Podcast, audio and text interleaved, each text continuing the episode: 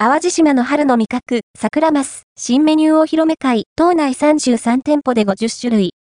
淡路島の春の味覚、桜マスが、3月に解禁を迎えるのを前に、南淡路市で、飲食店や宿泊施設が集まり、新メニューのお披露目会が開かれました。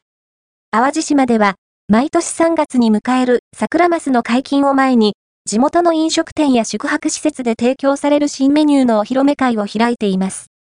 29日は、11店舗が出席して、洋食風にアレンジしたメニューや巻き寿司などの料理が PR されました。